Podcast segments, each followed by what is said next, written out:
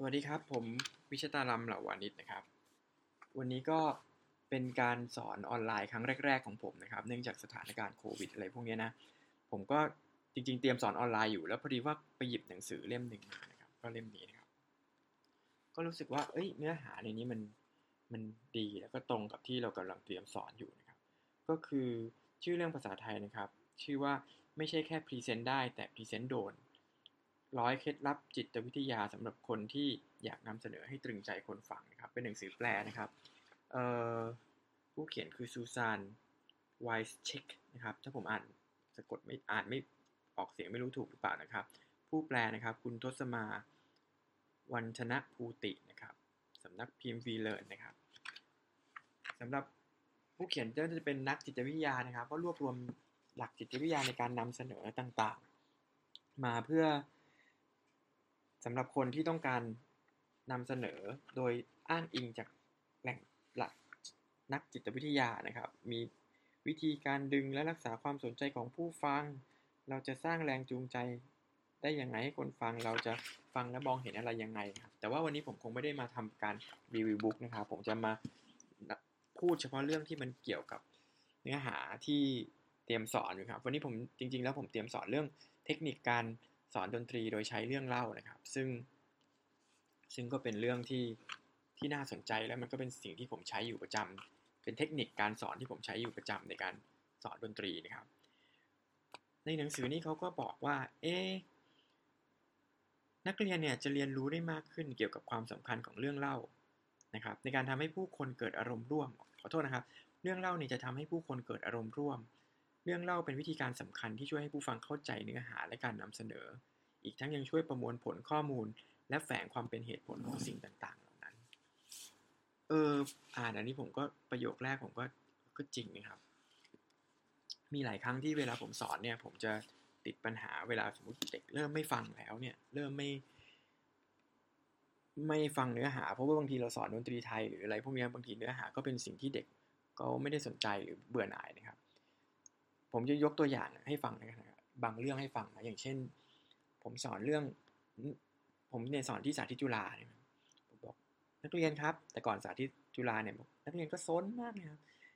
เราก็จะมีเครื่องดนตรีไทยเนี่ยอยู่ที่พื้นเด็ก ๆ ก็จะบอกว่า การที่จะบอกให้เด็ก ๆเคารพเครื่องดนตรีห้ามข้ามนะ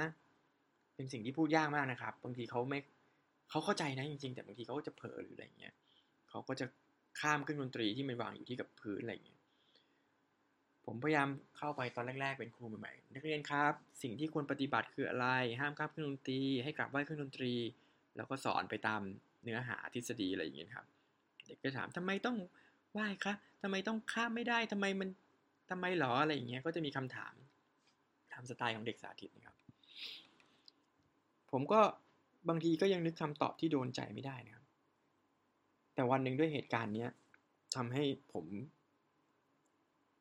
มีคำตอบที่ดีสำหรับเด็ก ๆ นะครับ พร้อมจะฟังนะครับ ผมจะเล่าให้ฟังนะครับ เรื่องก็มีอยู่ว่าที่ห้องดนตรีเนี่ย ที่โรงเรียนสาธิตเนี่ยก็จะเป็นพื้นเรียบๆนะครับ แล้วก็มีเครื่องดนตรีวางอยู่ที่พื้นเต็มไปหมดเลย ห้องดนตรีไทยส่วนใหญ่ก็จะมีลักษณะเป็นแบบนี้ใช่ไหมครับ มีไม่ได้เอาเครื่องดนตรีไม่ได้อยู่บนโต๊ะหรืออะไรเงี้ยจะอยู่ตามที่พื้นนะครับบางห้องสวยหน่อยก็จะมีกล่องเก็บเครื่องดนตรีเรียบร้อยนะครับ แต่พอดีว่าตอนนั้นเนี่ยมันเป็นเครื่องที่กำลังจะเตรียมออกงานนะครับ ก็วางไว้ที่พื้นนี่ครับ แต่พอดีว่ามีเด็กๆเเขาก็จะเข้ามาใช้ห้อง บางทีเข้ามาใช้ซ้อมลีดบ้างนะครับลีดเดอร์เนี่ยนะครับ แล้วบางทีก็ใช้เต้นโขนบ้าง เพราะเป็นห้องอเนกประสงค์ครับ แล้วก็ใช้ทำกิจกรรม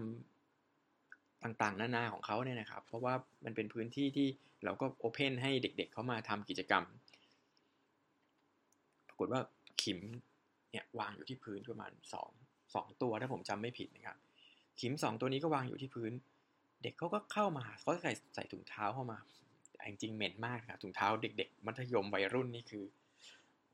ให้พูดเลยนะครับ ก็เด็กเขาก็ใส่ ใส่ถุงเท้าแบบเล่นเข้ามานะครับ แล้วเขาก็เริ่มเล่นกัน ผมก็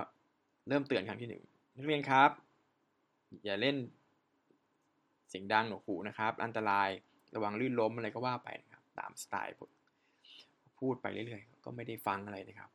สักพักหนึ่งเขาก็ซ้อมเต้นโขนเต้นลีดอะไรเขาไม่รู้สักพัก เกิดอาการต่อตัวกัน ต่อตัวกันขึ้นไปแล้วปรากฏพลาดนะครับ ตกลงมานะครับ โดนขิมที่ที่อยู่ที่พื้นนะครับ เดี๋ยวผมเล่าเรื่องขิมเนี่ยขิมเนี่ยมันก็เป็นเผื่อใครไม่รู้จักมันก็เป็นเครื่องดนตรีที่ต้องรู้จักทุกคนอยู่แล้วคนไทย มีสายที่ทำมาจากลวดหรือทองเหลืองเนี่ยครับ แต่สมัยใหม่เนี่ยจะเป็นลวดสแตนเลสสแตนเลสใช่ไหมน่าจะใช่นะครับสแตนเลสวางนะครับแล้วตรงมันก็จะแบบมีเหล็กคล้ายๆ กับตะปูเนี่ยขึงอยู่ที่ริมสองข้างนะครับ แล้วก็หมุนขดขดขดให้ให้สายมันตึงตึงมากๆเลยนะครับ แล้วก็ตรงหัวมันเนี่ย มันจะมีลวดโผล่มาเป็นเส้นแหลมๆอยู่เนี่ย ถ้าเกิดเราเก็บปมมันไม่ดีเนี่ย ซึ่งก็จะมีตรงนั้นอยู่นะครับ ปรากฏเผอิญไอ้เจ้าเด็กคนนี้นะครับ ล้มต่อตัวแล้วก็ล้มทับไปโดยไม่ได้ระวังว่ามีขิมวางอยู่ที่พื้น ขิมเนี่ยหักสองท่อน หักเลยนะ แล้วตัวเขาก็เขาใส่ขาสั้นนะครับ ตัวเนี่ยพาดไปที่ขิม แล้วก็เป็นริ้วๆเลยนะครับที่ไขขาสั้นอะตรงขาอ่อนอะ เป็นเลือดออกตามล่องขิมเลยอะโอ้ยผมสยดสยองมากนะครับ แล้วก็ไอ้ลวดที่มันทิ่มที่มันพันๆอยู่รอบขิมก็ทิ่มตรงขาเขานะครับ โอ้โห รีบพาไปโรงพยาบาลนะครับ แล้วก็ไปหาหมอนะครับขิมหักไม่เป็นไรนะครับ แต่ว่าสุดท้ายคุณพ่อคุณแม่เขามา มา มา มา มาดูแลให้อะไรอย่างเงี้ยครับ แล้วก็ แต่เด็กก็บาดเจ็บ บาดเจ็บเยอะนะครับ อันนี้ก็เป็นเรื่องที่ผมเนี่ยจำติดตามาก แล้วผมก็จะยกเคสเนี้ยเล่าเนี่ยเห็นไหมผมก็จะบอกเล่าให้เด็ก ๆ ฟังแล้วบอกเด็ก ๆ ครับ อันนี้คือ เหตุที่เราไม่ควรจะข้ามเครื่องดนตรี เวลามีเครื่องดนตรีอยู่พื้นเราควรจะต้องระมัดระวังอะไรเงี้ยผมพูดตั้งนานตั้งนานแต่ก่อนเด็กก็ไม่มีใครระวัง พอเล่าเรื่องนี้ไปนะครับ เด็ก ๆ ก็รู้สึกว่า อืม เด็ก ๆเขาระมัดระวังขึ้นนะครับ ซึ่งผมก็รู้สึกว่า ออนี่แหละเอ้ยมันเป็นเหตุผลอันหนึ่งนะที่บางทีเราสอนเนื้อหาหรืออะไรอย่างเงี้ยถ้าเราใช้เรื่องเล่าเนี่ย มันก็จะเป็นอะไรที่ทำให้เกิดทำให้ผู้เรียนเนี่ยสนใจแล้วก็เป็นการกระตุ้นการเรียนรู้ได้ดีมากเลยนะครับ เขาบอกผู้เรียนประมวลผลข้อมูลที่อยู่ในรูปของเรื่องเล่าได้ดีที่สุด จริง ๆนะครับ มันเพราะจริง ๆ มนุษย์เราเนี่ยโตมาจากเรื่องเล่าทั้งนั้นเลยนะครับ ตอนนี้ผมเป็นคุณพ่อที่มีลูกสามสี่ขวบเนี่ยนะครับ เราจะรู้เลยว่าเขาเด็กๆเนี่ยเขาโตมาจากเรื่องเล่านะครับ นิทานโอ้โหแล้วนิทานนี่เป็นอะไรที่กล่อมเกลาจิตใจเด็กได้ดีมาก ๆเลยนะครับ เพราะฉะนั้นเรื่องเล่าเนี่ยมันจะเป็นธรรมชาติที่เด็กเขาเรียนมาตั้งแต่เด็กอยู่แล้ว แต่พอเราโตมาเนี่ยเรามีเนื้อหามากขึ้น เราก็จะแยกเรื่องเล่าหรือประสบการณ์ออกมาจากตัวคอนเทนต์หรือตัวเนื้อหาเนี่ย ซึ่งทำให้การเรียนรู้เนี่ยมันมันแยกส่วนกันนะครับ ผมก็เลยคิดว่าถ้าเกิดเราสามารถบูรณาการเรื่องเล่า กับองค์ความรู้หรือเนื้อหาทางทฤษฎีอะไรเข้าไป บวกกับประสบการณ์ของเรานะครับ เข้าไปได้เนี่ย มันจะเป็นทำให้การเรียนรู้ของเด็กๆเนี่ยมีความหมายมากขึ้น เออผมย้อนไปเรื่องนิทานนิดนึงครับ ผมไม่คิดเลยนะว่าเรื่องนิทานหรืออะไรเงี้ยมันจะ ส่งผลอะไรกับเด็กมากมาย เราโตมาเราห่างหายจากนิทานไปนานนะครับ จนวันที่ผมมีมีลูกเนี่ยผมกลับมานั่ง ก็นั่งก็เล่านิทานก็ไม่ได้มีอะไรนะก็เล่าไปเรื่อยๆแล้วก็อ่านแต่งนิทานเองบ้าง เล่าเองบ้าง เอาเรื่องนู้นเรื่องนี้มาประติดประต่อกันบ้างตามภาษาพ่อที่ไม่ค่อยได้สนใจรายละเอียดสโนไว้หนูน้อยหมวกแดงบางทีก็แต่งเรื่องไปเรื่อยนะครับ แต่ว่ามีวันหนึ่งนะ ผมไปที่พาลูกไปเรียนพิเศษที่เขาเรียกว่าโรงแรมคลีนเป็นมันจริงๆก็คือโรงแรมที่จริงๆไม่ใช่โรงแรมนะครับ เป็นสถานที่ที่เปิดให้เด็กเข้าไปเล่นมีหนังสืออยู่เต็มไปหมดเลยครับ และกิจกรรมหนึ่งเขาก็เล่านิทานให้เด็กๆฟังนะครับ ผมก็ไปนั่งฟังนิทานด้วยนะมันมีเรื่องหนึ่งนะครับ ประทับใจผมมากนี่ผมต้องจดเอาไว้เลยนะ เนี่ยผมเขียนนะครับ วันนี้ผมพาลูกไปร่วมกิจกรรมวันพ่อ เอานะเป็นวันพ่อด้วยนะโอ้ยวันพ่อนะพาลูกไปไปร่วมกิจกรรมนะครับ คุณครูเขาเล่านิทานเรื่องหนึ่งนะครับ เป็นเรื่องเกี่ยวกับ ก็เป็นหนังสือธรรมดานะครับ เป็นอุลตร้าแมนนะครับผผมฟังแล้วโดนมากเลยเพราะอะไรรู้ไหมมันเปิดเรื่องด้วยมีอุลตร้าแมนเนี่ย แล้วก็มีสัตว์ประหลาดใช่ไหมครับ ปกติ เราก็จะรู้ว่า อุลตร้าแมนก็ต้องออกไปสู้กับสัตว์ประหลาด หน้าที่ของอุลตร้าแมนก็คือไปปราบสัตว์ประหลาด แต่เรื่องนี้เขานำเสนอว่าอุลตร้าแมนเนี่ยมีลูก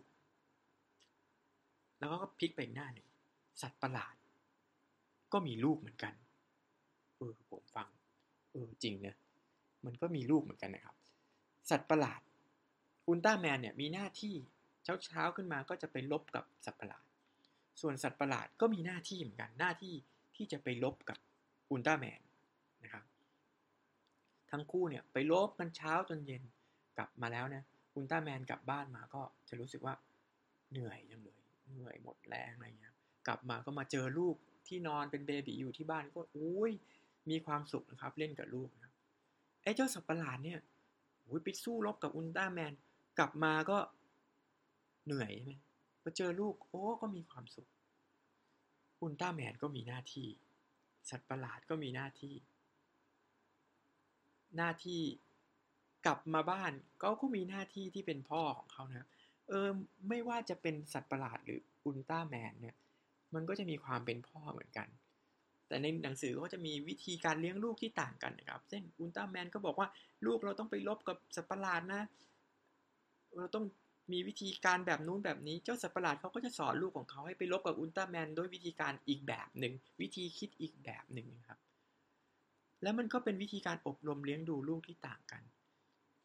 ผมฟังแค่นี้ผมนั่งน้ำตาไหลเลยนะ ผมมานั่งนึกๆดูว่า ไม่รู้ว่าตัวเราเนี่ย วันวันหนึ่งแบบบางวันเราเราจะคิดว่าเราเป็นอุลตร้าแมนนะแต่จริงๆเอ๊ะหรือเราก็เป็นสัตว์ประหลาดได้เหมือนกัน บางวันเราก็ต้องออกไปต่อสู้กับคนร้ายใช่ไหมบางวันเราก็ต้องออกไปต่อสู้กับคนดีเนาะบางทีมุมมองของเราเนี่ยเอ้ยเราก็ต้องเป็นคนดี แต่จริง ๆ เราก็คงเป็นคนร้ายในสายตาของใคร ก็ไม่รู้เหมือนกันนะครับ แต่จริงแน่ ๆ คือเราเป็นพ่อนะเราทำหน้าที่เต็มที่กับสิ่งที่เราทำนะครับไม่ว่าการต่อสู้จะเหนื่อยแค่ไหนเนี่ยกลับมาบ้านเนี่ยมันมีครอบครัวมันมี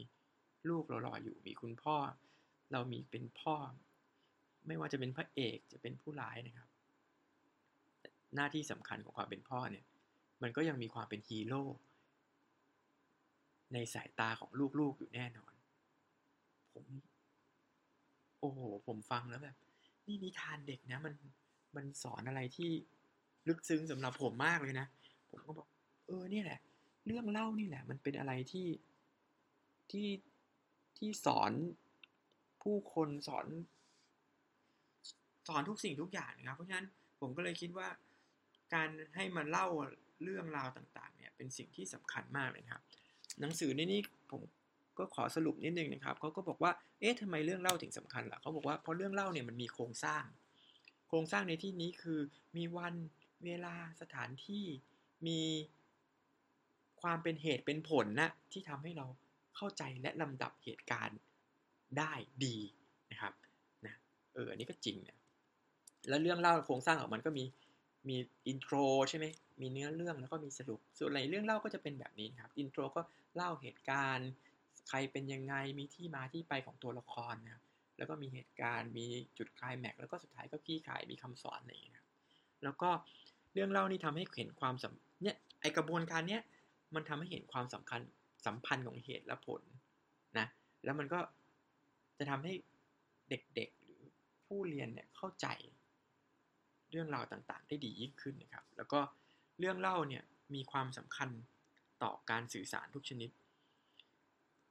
จากประสบการณ์ที่ผมผ่านมาเนี่ยเรื่องเล่านี้ใช้แก้ปัญหาได้หลายอย่างหลายอย่างนะคุณ แต่คุณต้องหาเรื่องเล่า ไม่ว่าจะเป็นเรื่องเล่านิทานอะไรก็ได้หรือเป็นประสบการณ์ตัวเราที่มันเหมาะกับสถานการณ์นั้นนะครับ หรือกับเนื้อหาบทเรียนนั้นเนี่ยไปเล่าให้เขาฟังเนี่ยเขาจะเกิดความอินขึ้นมาเนี่ยผมแค่บอกว่า เห็นเบื่อเบื่อแล้วเนี่ยแค่พูดแค่นี้นะนิสิตครับ เดี๋ยวครูมีอะไรจะเล่าให้ฟัง เนี่ยหรือนักเรียนครับ เดี๋ยวครูมีเรื่องอะไรจะเล่าให้ฟัง สายตามันปริ้งกลับมาที่เราทันทีนะครับ ไม่น่ามันเป็นเรื่องที่ไม่น่าเชื่อกันนะครับ แล้วก็เรื่องเล่าทำให้ผู้เรียนสามารถประมวลข้อมูลได้อย่างเป็นธรรมชาติใช่ไหมคือเพราะว่าคนเราเนี่ยเด็กๆก็เรียนรู้จากธรรมชาติจากเรื่องเล่าจากนิทานจากอะไรอย่างนี้นะครับ มันเป็นธรรมชาติของผู้คนอยู่แล้ว แล้วคนเราคุณพ่อคุณแม่สอนเราเนี่ยมันก็เป็นเรื่องเล่านะครับ หรือแม้กระทั่งนะคุณดูนะตำนานที่อยู่ในพระไตรปิฎกคำพีคำสอนอะไรเนี่ยตำนาน